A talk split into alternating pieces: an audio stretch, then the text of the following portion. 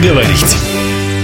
У микрофона Анастасия Магнус. Здравствуйте. Бывает два варианта восторга. В первом случае настолько вот тебе все нравится, что ты обо всем забываешь, не хочешь ни с кем делиться, просто наслаждаешься. Второй вариант, когда что-то настолько нравится, что ты хочешь всем об этом рассказать. Вот у меня второй вариант приключился на такой небольшой экскурсии по выставке архитектуры синагог Россия-Венгрия, которая недавно проходила в Хабаровске. Я задалась целью об этом поговорить. Сегодня мечта моя исполнилась. Я в студию приветствую Алину Павловну Иванову, кандидат архитектуры, доцент Института архитектуры и дизайна ТОГУ. Здравствуйте. Я бы еще добавила экскурсовод. Ну нет, я не экскурсовод, я историк архитектуры. Ученица Николая Петровича Крадина, боевой друг и товарищ. Считаю своим долгом продолжать дело Николая Петровича, максимально популяризировать историю архитектуры и биться за сохранение и… Поддержание интереса. Да, наверное, вы правильно сформулировали, для поддержания интереса. Потому что архитектура – это вообще такая область, да, это не музыка, не балет, там, не опера, это очень такое камерное. Вот есть огромное количество количество пабликов, например, про литературу, но крайне мало есть сообществ, да, где бы говорили про архитектуру. То есть про архитектуру вообще не принято говорить, хотя на самом деле здания окружают нас все время. Да, конечно, здание – это самое живое, бы. что есть в наших городах. Первое, что мы видим, куда-то приехав. И то, что архитектура выпадает из коллективного обсуждения, да, из коллективного дискурса, извините за выражение, это очень-очень странно. Давайте об этом проекте. Я, честно говоря, была очень далека от всяких синагог, и тут для меня открылся совершенно новый мир. Я думаю, наши слушатели, у нас очень толковый слушатель, тоже сейчас вот погрузиться в этот мир. Ну, сначала предысторию, как этот проект появился. Команда моих коллег, преподавателей, аспирантов архитектуры дизайна ТОГУ, мы выиграли очередной грант Российский фонд фундаментальных исследований. Ну, то есть это два у нас фонда, да, РНФ, Российский научный фонд, и РФФИ, Российский фонд фундаментальных исследований. Это самые серьезные институции государственные, государственные, подчеркиваю, которые отдают деньги на экспедиции, да, там, на архивные изыскания, для того, чтобы ученые, ну, как бы исследователи могли проводить свои проекты. И этот проект был международный, в смысле, надеюсь, он и сейчас есть, да, который называется «Архитектурный образ Родины. Будапешт, Харбин, Санкт-Петербург». То есть мы сравниваем Россию и Венгрию, мы сравниваем сравним, а как в Венгрии формировался архитектурный образ Родины, и как в России формировался архитектурный образ Родины, а также в русском Китае, да, то, что называется Желтороссия раньше назывались, там, на Харбине. Короче, вот мы берем три такие точки – Петербург, Будапешт, Харбин, и всячески их сравниваем с точки зрения архитектуры. Понимаете, что под Харбином мы подразумеваем весь Дальний Русский, Дальний Восток, да, просто долго было перечислять. Вот фотографии, которые были представлены, это именно венгерские сотрудники. Да, у нас две стороны наш проекта, наша команда Хабаровская и команда в Будапеште. То есть мы хотели рассказать, ну и надеюсь, мы еще расскажем, скажем. В смысле, мы, мы изо всех сил рассказывали венграм о о, русском Дальнем Востоке с целью ну, как бы развития туризма. И, с другой стороны, мы пытались значит, привлечь наших венгерских друзей для того, чтобы они рассказали дальневосточникам да, о прекрасном Венгрии, о прекрасном Будапеште, потому что действительно Венгрия – самая доброжелательная к России страна. Вы, наверное, помните, да, что венгры первые самые признали спутник, чуть ли не единственный из ЗС, и говорят, да приезжайте ради бога, действительно.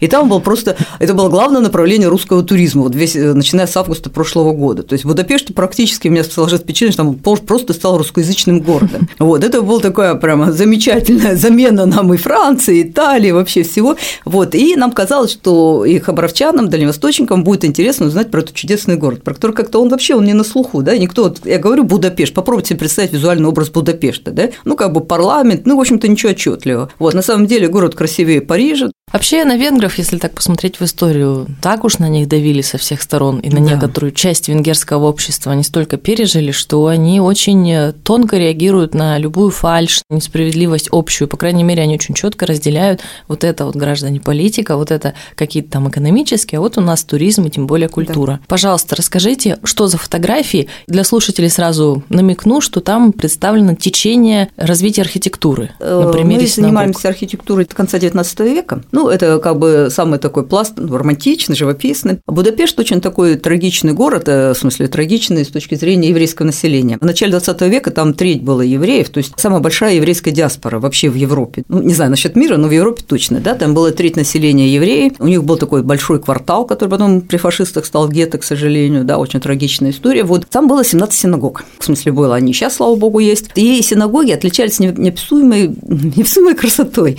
Вообще, надо сказать, что синагоги, да, это такая фигура умолчания, как про них мало говорят, ну, вот у всех, ну, как бы все представляют, как выглядит там католический собор, католическая кирха, как выглядит православный собор, ну, во всяком как случае, выглядит мечеть, да. все худо-бедно представляют, а вот как выглядит синагога, да, вот при слове синагога размыто как-то, да, вот какого-то нету четкого образа. Между тем, это совершенно фантастическая архитектура, очень необычная, очень трогательная. В то же время она как бы, ну, обладает отличной мнемогоничностью, да, то есть ты ее один раз увидел, потом там навсегда запомнил. И мы решили показать, а вот евреи, будапештские синагоги. Это действительно прекрасно, что Хабаровская синагога сразу пошла нам навстречу, они как бы очень, очень дружелюбно к нам отнеслись, сказали, да, конечно, ради бога, предоставили свой зал. Один из членов и венгерской команды, входящей в наш проект, вот он сделать фотографии, ну, по моей просьбе, я ему говорила, там, фотографируй вот это, и вот это, и вот это тоже, а вот этого побольше.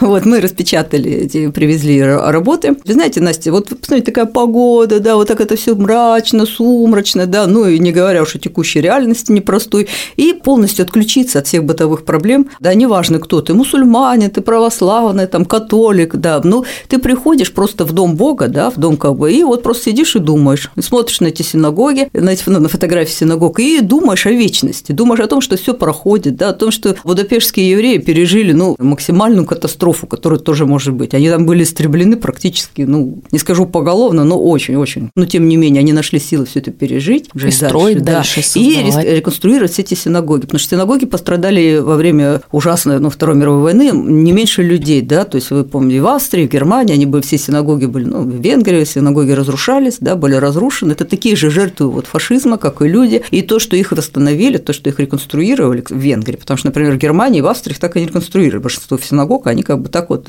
Уничтожены. Да, бесследно. Вот, а в Будапеште их реконструировали, это очень важно. Это дает нам надежду на то, что все поправимо. Символично. Да, это очень символично. Когда вы рассказывали о фотографиях, вы подходили к одной из работ и говорили, вот смотрите, на что похоже. И практически все говорят, ну что-то такое мусульманское. Но оказывается, это вот первый вариант синагоги. Это крайне такая узкая тема, которая вообще, ну, очень мало кто про нее ей занимается. Очень и, к сожалению, оказалось. в России на русском языке мне неизвестно фундаментальное исследование про архитектуру синагог. Это очень грустно и печально. Ну, я надеюсь, что мы вот эту лакуну закроем. Долгое время синагог не было общего образа, потому что евреи, да, они приезжали в разные города, в разные страны, пытались, пытались как бы слиться с культурным, местным культурным ландшафтом. Синагоги мимикрировали, да, мимикрировали под культурный ландшафт. И впервые вот э, образ синагоги как такого ориентального здания с какими-то там луковичными куполами, с таким, значит, декором, который как ковер покрывает весь фасад. В Германии в первой половине XIX века был сконструирован стиль синагог. И там впервые была построена такая синагога в восточном стиле. Значит, мотивировался это тем, что вот синагога похожа на арабскую архитектуру, потому что там в IX-XII веке, значит, когда евреи жили в Испании, там в Альгам, ну, в Кордове, Толедо, в Севиле, в Гренаде, и вот типа там вот евреям было хорошо жить вместе с арабами, и поэтому давайте им синагоги делать в арабском стиле. Немцы придумали Да, образ. то есть немцы, значит, оперируя такими как-то очень-очень странными конспирологическими такими вот вещами, придумывают стиль синагог. И, значит, нате, иудеи, нате вам, вот будет теперь у вас такие синагоги, такие похожие на мечеть. Это так назвали стиль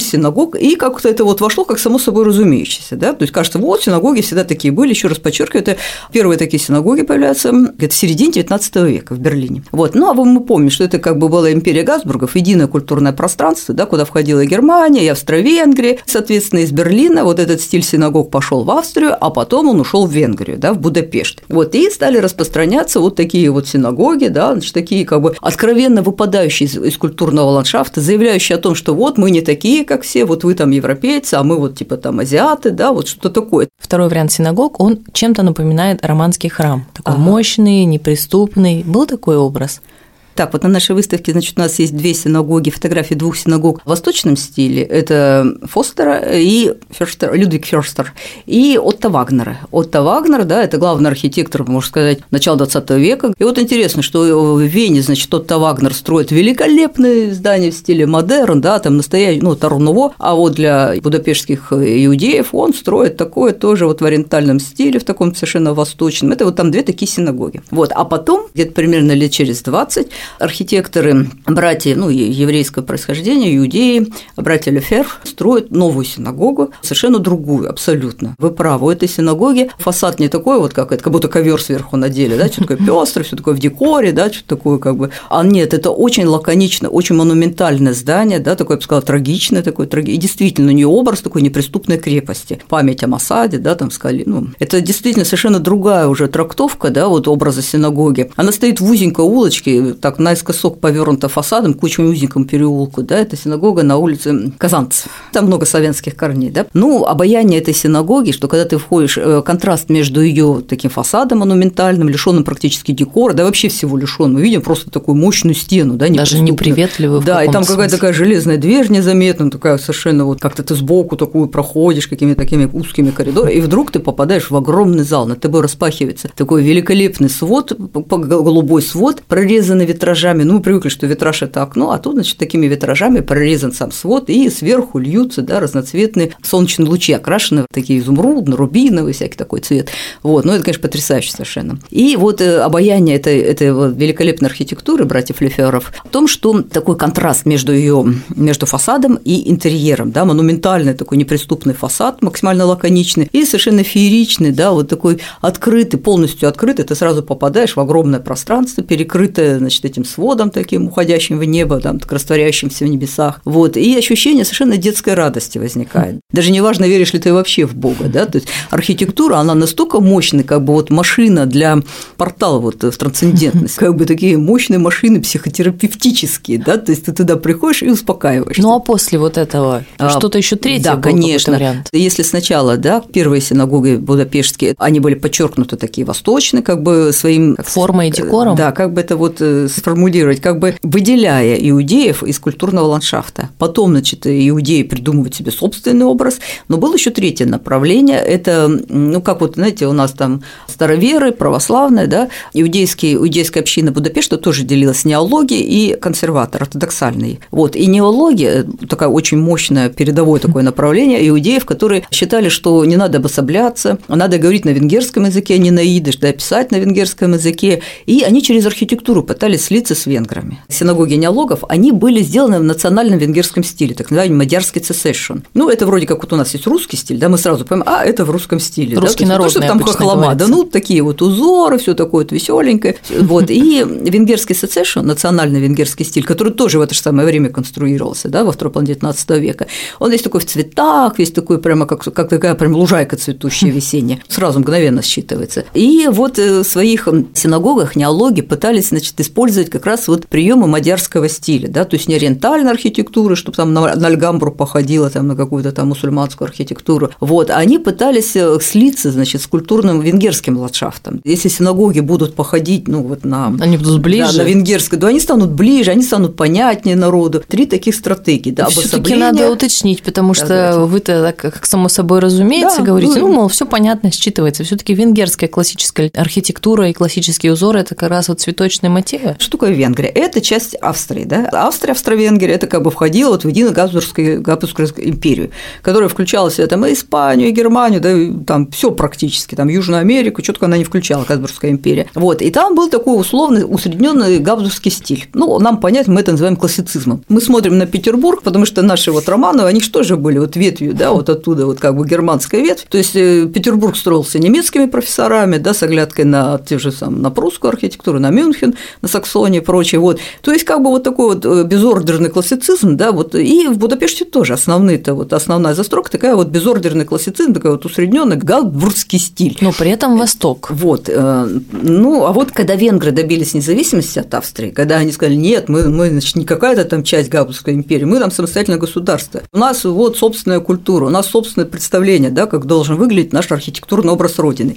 И начинаются интенсивные поиски мадярской архитектуры, мадярского национального стиля. Лучше как бы умы, да, такая интеллигенция, они прям вот озаботились, да, сконструировать свой национальный стиль. Да, мы больше не часть Австро-Венгрии, ну, Австрийской империи, а, а кто мы, да, какой у нас стиль? Потому что проще всего заявить о себе через архитектуру. И вот э, группа интеллигентов, интеллектуалов венгерских во главе с Одионом Лехнером, они начинают тут буквально синтезировать, да, вот национально-венгерский стиль.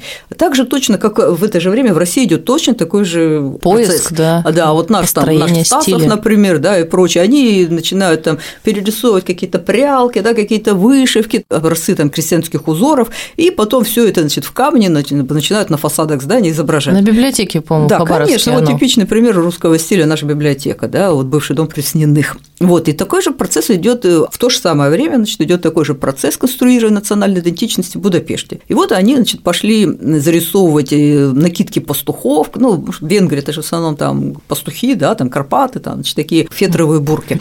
И они все были расшиты, э, традиционно расшивались такими здоровыми такими цветами, там, гвоздиками, маками, вот, и вот эти цветы начинают как бы расцветать на фасадах венгерских зданий. Это очень узнаваемо. Прекрасные детишки начинают изображать с открытыми книжками, да, даже вот наши венгерские дети читают книжки, садят деревья. И она такая очень детская эта архитектура, вот венгерская национальная, венгерский сецешн. Сецешн, значит, как бы выделение, да, мы выделились из Австрии, мы сейчас сами себе начинаем тут что-то вот собственную свою культуру. Ну, смотрите, это все идет параллельно.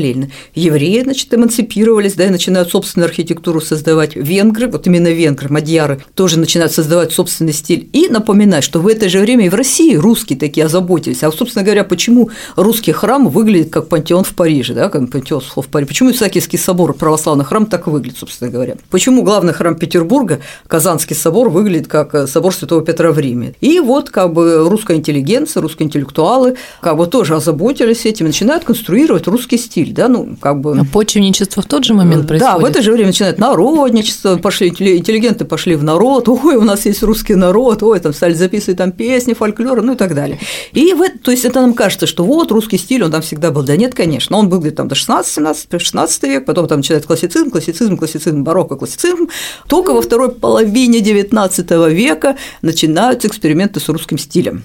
Сегодня просто счастлива за наших слушателей и сама за себя. Из любви к архитектуре я могу просто делать такой архитектурный ликбез. Спасибо. Но я напомню, что у нас в гостях была Алина Павловна Иванова, кандидат архитектуры, доцент Института архитектуры и дизайна ТОГУ. Меня зовут Анастасия Магнус. Говорим до встречи в эфире. Не болейте, цените то, что вокруг нас. Всего доброго.